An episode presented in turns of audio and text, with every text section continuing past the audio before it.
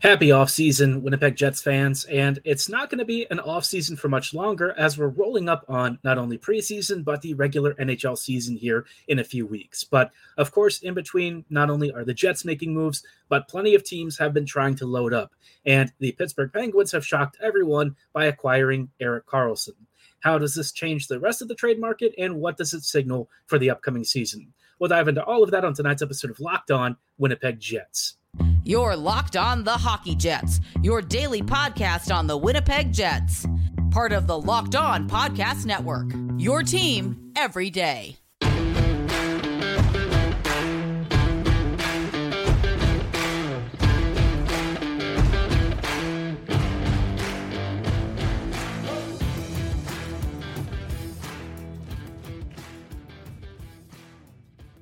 Good evening, Jets fans, and welcome to this episode of Locked On Winnipeg Jets, part of the Locked On Podcast Network, your team every day. I'm your host, Harrison Lee, an avid Winnipeg Jets fan and an online blogger. You can follow me on Twitter at HLLivingLoco and at LO underscore Winnipeg Jets. As always, thank you for making Locked On Jets your first listen of the day every day. If you like what you're hearing, be sure to like, follow, and subscribe on all of your favorite podcasting platforms and YouTube. Doing so, of course, is completely free of charge and ensures you never miss another episode. But most of all, we just really love and appreciate your support. Tonight's episode is brought to you by Bird Dogs. Go to birddogs.com slash NHL or enter promo code NHL for a free white tech hat with any order. You won't want to take your bird dogs off, we promise you. Now, moving right along to, uh, of course, the meat of today's episode. Like I said, um, things might be a little bit quiet with the Jets, but it's certainly not quiet with the rest of the NHL the league is making moves, and the biggest one, of course, just happened a couple of days ago with the San Jose Sharks trading uh, Erik Karlsson to the Pittsburgh Penguins. And this ended up being um, a bit of a three way trade. You know, the Montreal Canadiens got involved and they netted themselves like a 2025 second round pick, uh, Casey DeSmith, Jeff Petry, and Nathan Legare. Um, obviously, you look at this, and the majority of this whole trade package is just a couple of guys who eat up roster spots and maybe a future to deal with some cap movement. So, not a lot from Montreal. San Jose uh, ended up sending, um, you know, Erik Karlsson, Rem Pit- Pitlick, and Dillon Hamaliuk. And then, of course, Pitlick gets, I think, flipped to another team. So, I mean, this is like a strange deal, right? Because what did Pittsburgh actually give up for um, Erik Karlsson? When you actually look at it, not that much. They traded Jan Rutta, Mike Hoffman, Mikael Granlund, and a 2024 first round pick in exchange for Erik Karlsson. Now, Karlsson's got several years left on this deal, and I think the important thing to remember is, you know, for the the Sharks, right? His contract having like four years of term left is kind of an eyesore, especially with a single big cap hit. So there's a couple of ways to skin this cat, and I think the first way that you can kind of look at this is that Pittsburgh won in a massive trade. They're kind of at the end of their core. Crosby, Malkin, that whole team, they really don't have much time left with that core. And if you're basically swinging for the fences, you're cashing in all of your chips, you're selling all of, you know, whatever it is that you think you've got in store. Chasing after Erik Karlsson is a like home run kind of move. But fascinatingly, did not cost them a home run, partly because Karlsson's on the older side. He's got a ton of term. And that contract and cap hit are not great for where he is in his career. All that said, he just put up one of the best uh, seasons we've seen from not only Karlsson, but just an offensive defender in general. Monster season. He's likely to be a huge offensive boost for a Penguins team that, quite frankly, needs the jump. So, you know, in a lot of ways, I think the the the Pens did really well here. I feel like they didn't give up too much. You know, a 2024 first round pick is probably nothing to be too upset about. And uh, obviously, Granlund, Rutta, all those guys, not a lot, you know, going for any of them. I think you could consider them almost dead cap in some ways. Players who, you know, do bring some level of value, but nowhere near uh, the kind of value that Karlsson will bring in a predominantly offensive role, especially if he joins the power play. Right? This this is a it's a massive move. This is a game changing move for the Penguins. Is it going to be enough to save their season? I don't know. That team has a lot of other depth issues uh, that have cropped up over the years, so it's hard to say that this is going to turn their season around. But I think it's interesting to see this from San Jose's perspective because, on the one hand, San Jose kind of got hosed. they really didn't get much in exchange for Karlsson, but I also wonder if they could even demand much because his cap hit's massive. They didn't want to retain salary. And the other situation that you're kind of looking at here is Granlund, Rutta, um, all of those guys, Hoffman as well, they all expire in one to two years. So essentially you just got yourself two years of extra cap space, which could be helpful, especially if you want to use that cap space, maybe uh, take on a couple of short term bad contracts for teams and net some more futures out of it. I feel like if they moved some of those deals that they acquired now already, maybe even eat a little bit of salary, you could potentially add a few more uh, futures or, or prospects or something to a pool that's you know growing slowly.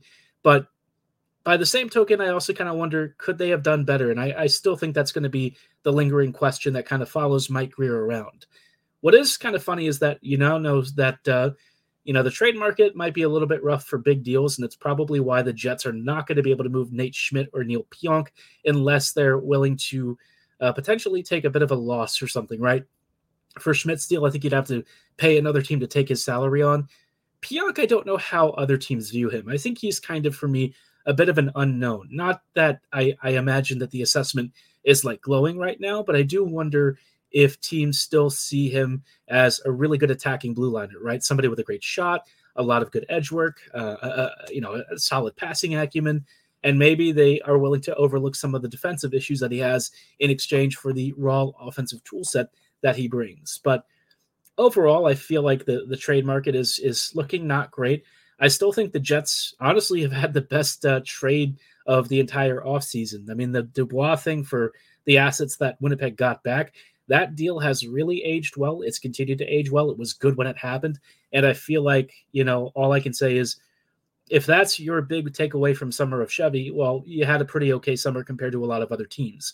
Now, obviously, the summer of Chevy could get a lot better if he is able to figure out what to do with the defense. But overall, you know, I, I can't really complain. I, I, think I look at a lot of these other deals that have gone down, you know, the Karlsson trade and some of the other stuff, and you know, it just seems like it's it's hard to move salary. It's hard to bring on anyone of quality, and it seems like teams are a little bit, you know, skittish around making some some big deals. So we'll see if Winnipeg is is still in the mood to do something here, especially with Scheifele and Hellebuyck still kind of in limbo. Speaking of which, we're going to talk a little bit about you know how quiet it's been with the Jets and whether that's a good sign or maybe something to be a little bit concerned about in just a little bit. But before we go any further, I do want to shout out our friends and partners at Bird Dogs. Bird Dogs are, uh, of course, a super comfortable pair of pants. Uh, they've got plenty of types, but you know, predominantly a lot of folks love their stretch khaki shorts, which are great for you know hitting the greens, maybe hitting the town with your friends during summer. They hug your uh, thighs and give you a nice slimmer look, and you know, add a little bit of definition, right? Because who doesn't love showing off some good quads? Bird dogs also give you a lot of comfort, and they're made with anti stink sweat wicking fabric. So you won't have any of those uncomfortable scents coming down from below. Men, you probably know what I'm talking about. And uh, of course, as always, they are very stretchy, very comfortable, and they just want to help you not only look good, but feel good. So throw out some of those old stiff cotton shorts that you've got hanging around, the one with like 10 holes that you've held onto for the last 20 years, and opt for a set of bird dogs. And if you're ready to get started, go to birddogs.com slash locked on NHL or enter promo code locked on NHL at checkout for a free white tech cat with your order. That's birddogs.com slash locked on or promo code locked on NHL at checkout for a free white tech cat. You won't want to take your bird dogs off, I promise you. Hello, friends, and welcome back to this episode of Locked On Winnipeg Jets, part of the Locked On Podcast Network, your team every day. Every day, thank you so much for rejoining us in tonight's episode as we continue to talk about uh, the offseason around the NHL. And, and, you know, more specifically now, we want to focus on Winnipeg's offseason because it's been pretty quiet recently. Uh, obviously, Rasmus Kupari was like the last thing the Jets really did. Winnipeg re-signed him for two years at two million. We talked about that and why I think he might still be a little bit of a sleeper agent, right? Something for the Jets to consider and maybe munch on. Uh, maybe giving him a more prominent role. I, I, I think he's still got something to offer the Jets. Maybe kind of Morgan Barron style, where you know the previous organization saw him in a depth role, but maybe he's able to carve out a bigger role, really prove himself in some capacity that's uh, more impressive and and earn more ice time. But after that, you know, the big thing right now for the Jets still remains Scheifele and Hellebuyck, and there really hasn't been any movement. The media is dead quiet it doesn't seem like the Jets are all that actively trading and shopping them. And so it kind of makes you wonder heading into the season is Winnipeg prepared to just keep them on the team throughout the rest of the year? I feel like it's it's really going to depend on the playoff seeding, but I, I also see Winnipeg being very much focused on this idea of um, trying to convince players like Hellebuyck and Scheifele to resign. I think of the two, Hellebuyck would probably be the guy that I would prioritize resigning. And that's not really a slight on Mark Scheifele. It's more that Hellebuyck is so good at what he does and plays such an elite premium position uh, that I, I do wonder if he's the guy who makes the most sense, which kind of goes against the common grain of logic. I tend to think, you know, locking in with goalies is complicated. You you don't want to commit a ton of cap space to them because at the end of the day, you win a hockey game by scoring goals, and that's where Scheifele really holds a competitive edge. And it's why I think on paper there's a really solid argument for uh, Scheifele to be the guy that you extend. But I look at you know, the relationship side of things, how you know Scheifele has been over the past couple of years, and the fact that I don't really know if he's on the same page with management. You know, all of that makes me think that not only would he not really be interested in signing a deal, but honestly, I don't know that the Jets should be all that interested in signing him long term either. I think both sides kind of need that change in direction, that change of scenery. I feel like you, you, you've kind of seen the best of Mark, and that's kind of where it's going to be for the rest of his career if he were to m- remain in Winnipeg. Um, he's willing to follow leaders and, and players uh, that he thinks are, are really setting the right example. And so far with the Jets, I don't really feel that that's really been um, something that he sees with his team. So it'd be nice if he goes somewhere and really kind of rekindles his passion for hockey. I feel like the past couple of years, there have been some moments where you you see him really excited and happy and enthusiastic, but other moments where he just seems to be going through the motions. And like, I get it. I think in his position, I don't entirely blame him for having the thoughts and feelings that he does, uh, especially with how this team hasn't exactly made the most of his prime. In terms of Hellebuyck, uh, you know, it's a really dicey situation because if you lock in Hellebuyck, you're basically committing to, uh, at worst, like mid level prospect picks if you're in the first round. And, you know, if the Jets are trying to think about the long term, it probably behooves them to get higher draft picks by not being as good. And with Hellebuyck, you just can't do that, right? Helly's just too good to be uh, the kind of player who's going to force your team to tank. So, yeah, I mean, that's a really tough question. Like, selfishly, the fan in me desperately wants him to come back on a long term deal, really wants to see him essentially retire a jet. I just, you know, I have a really hard time imagining him wearing somebody else's jersey. I mean, I've always identified him as a Winnipeg player, as a Jet, as a guy who I thought was going to be getting himself a statue outside MTS one day. Uh, obviously, that's a little bit high, you know, hyperbolic, but by the same token, I mean, the dude is a monster. Uh, he seems like he's on a good pathway towards one day ending up in the Hall of Fame as one of the great, you know, one of the greatest goalies ever. Ever, whether you know people will will agree with that and really look into the stats enough to see that he's been such a beast for the Jets is debatable, right? But at least in terms of his track record and stuff, and, and a lot of what he's already accomplished, yeah, I mean, he he is the guy. What I do kind of worry about though is that the Jets are going to let all of these questions that I have just sit out there until the trade deadline. You know, maybe end up keeping both players and kind of wondering if they miss the boat at the end of the season when both walk for free. If the Jets somehow hoist a cup out of all of it, I ain't complaining. They can walk and go into free agency, and I really won't care because as long as the Jets get the cup, that's the main thing, right? But if they don't end up being very useful internal rentals, you start to ask questions about the asset management here and whether the Jets kind of overcook their hand. I, I do worry about that.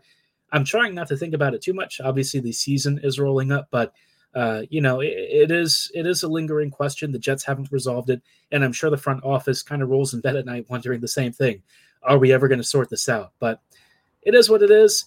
At least in the meantime, we've got preseason coming up, and I want to talk about a couple of things that I think I'm really keeping an eye out for for preseason, just because, you know, this is a great chance for the Jets to kind of hit a reset button, especially after the rather sour and bitter end that last season uh, kind of went out on. Hello, friends, and welcome back to these closing thoughts on tonight's episode of Locked On Winnipeg Jets, part of the Locked On Podcast Network. Your team every day. Every day, or thank you so much as we are just uh, wrapping up a few closing thoughts mainly talking about you know the the offseason so far it's been quiet for the jets not so quiet for other teams uh, if you saw that tom wilson deal good Lord, Washington, what are you doing? Uh, and then, of course, Erik Karlsson, like we talked about earlier, going to Pittsburgh, big deal for the Pens. The Jets haven't really done anything like that after the, the Dubois deal, which, fair enough, that's a pretty massive, game changing, landscape altering deal for the Jets.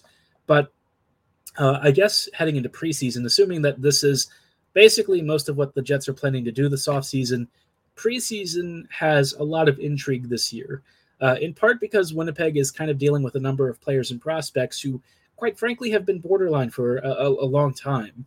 Uh, Ville Heinola, I think this is probably his last big chance to show to the brass that he deserves a chance at uh, you know a full time NHL role.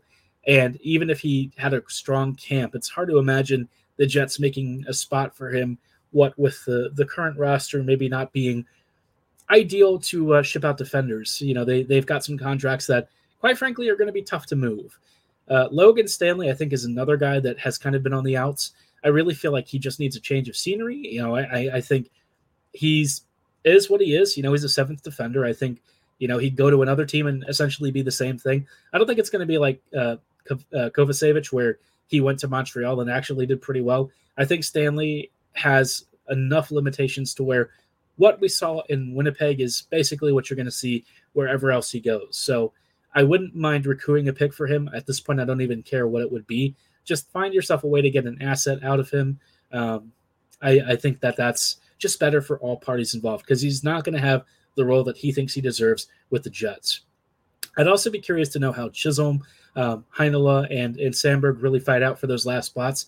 In my mind, Samberg is very clearly the choice right now. Heinola would be great on a third pairing role, but I don't really see that happening, in part because there's just no spots. And, you know, would you really be making the most of his puck moving ability? Probably not. I think you really want him on the power play. And I don't know if Bones necessarily agrees with that yet. So we'll see. Uh, up front, you know, obviously Brad Lambert, I think, is one of the most exciting prospects in the Jets pool. But, you know, his pro tenure so far, at least in North America, has been a little bit modest. Uh, not not quite that dissimilar from what happened in uh, Finland, but I will say when he was with the Lahti Pelicans, the Pelicans were just really badly coached. So that could have certainly had an impact. But I think in terms of um, his first few games with the Moose, I think he's still obviously getting over uh, the adjustment and and you know the North American pro game being a pretty tough one, uh, especially for a teenager. Going to the WHL really definitely you know really really pushed his confidence forward. I think he'll have a strong camp. I still think he's at least a year away, maybe two. But if he has a strong preseason and he proves that he's ready to really take on a, a bigger role with the organization, hey, maybe he makes the team out of camp. That'd be amazing, but I'm not putting stock in it. I think the one thing that I think I would really like to see uh, when it comes to the younger forwards and stuff, though, is who's playing the second line center. Is it going to be Perfetti? Is it going to be Vilardi? Who is anchoring that 2C role? Uh, Namestnikov can technically do it, but I don't really feel like uh, a contender should have him in that role look, I like Namestnikov. I think he's a really solid player, but I think you want a little more offensive potential and skill, uh, especially in your top six, right? Because like Scheifele's probably going to have the number one slot unless he gets traded. Um, and and then you've got like Ehlers and maybe uh, I don't know somebody else anchoring those wing spots. The second line center. Then you've got like Perfetti and and Vilardi Iafallo at a stretch if you really wanted to do that. I don't really necessarily see that being the case. Iafallo has mostly played out wide recently. I don't even remember if he's like played center uh, on a routine basis all that recently. So, um, yeah, you know, I, I, I wonder. Maybe he's done it with the Kings. I don't recall that closely. I know he has played center at one point, but probably not in a second line role uh, that the Jets would need to ask of him. So, yeah, Winnipeg has a lot of flexibility up front, but I do sort of wonder how they're going to arrange it. And if Perfetti is able to really become Winnipeg's 2C of the future and perhaps one day the 1C, that's like for me the best case scenario. I think Vilardi would also do a really good job there, but I think in terms of what Perfetti's skill sets bring down the middle versus what his game is out wide, I just feel like he's more naturally suited to the center role. And we know that Vilardi's already a really good winger. So you know, you really can't go wrong. And you also know that at some point, if Vilardi sticks around and Scheifele doesn't, well, there you've got Scheifele, or there you've got uh, Perfetti and Vilardi down the middle as your top six centers. No questions anymore. So a lot of fun stuff for the preseason Jets to figure out. Preseason really is ro- rolling up here pretty soon. It's not too far from September, so get ready, Jets fans. We are rolling up on the offseason. Give me your most exciting things for preseason preseason that you're hoping for. What are you looking out for? Who are you keeping an eye on? Drop your uh, players to watch or, or your things to watch and themes to watch in the comments below or at my social medias at HL Living Loco and at LO underscore Winnipeg Jets. But for tonight's show, that is going to be all the time that we have. I thank you so much for making Locked On Jets your first listen of the day. I'll see you back here tomorrow. And we'll also have a quick update on our special guest, who, if all goes well, will be joining us next Tuesday. But like I said, for tonight's show, that's all the time that we have. Thank you so much for having a great uh, night and, and see you tomorrow.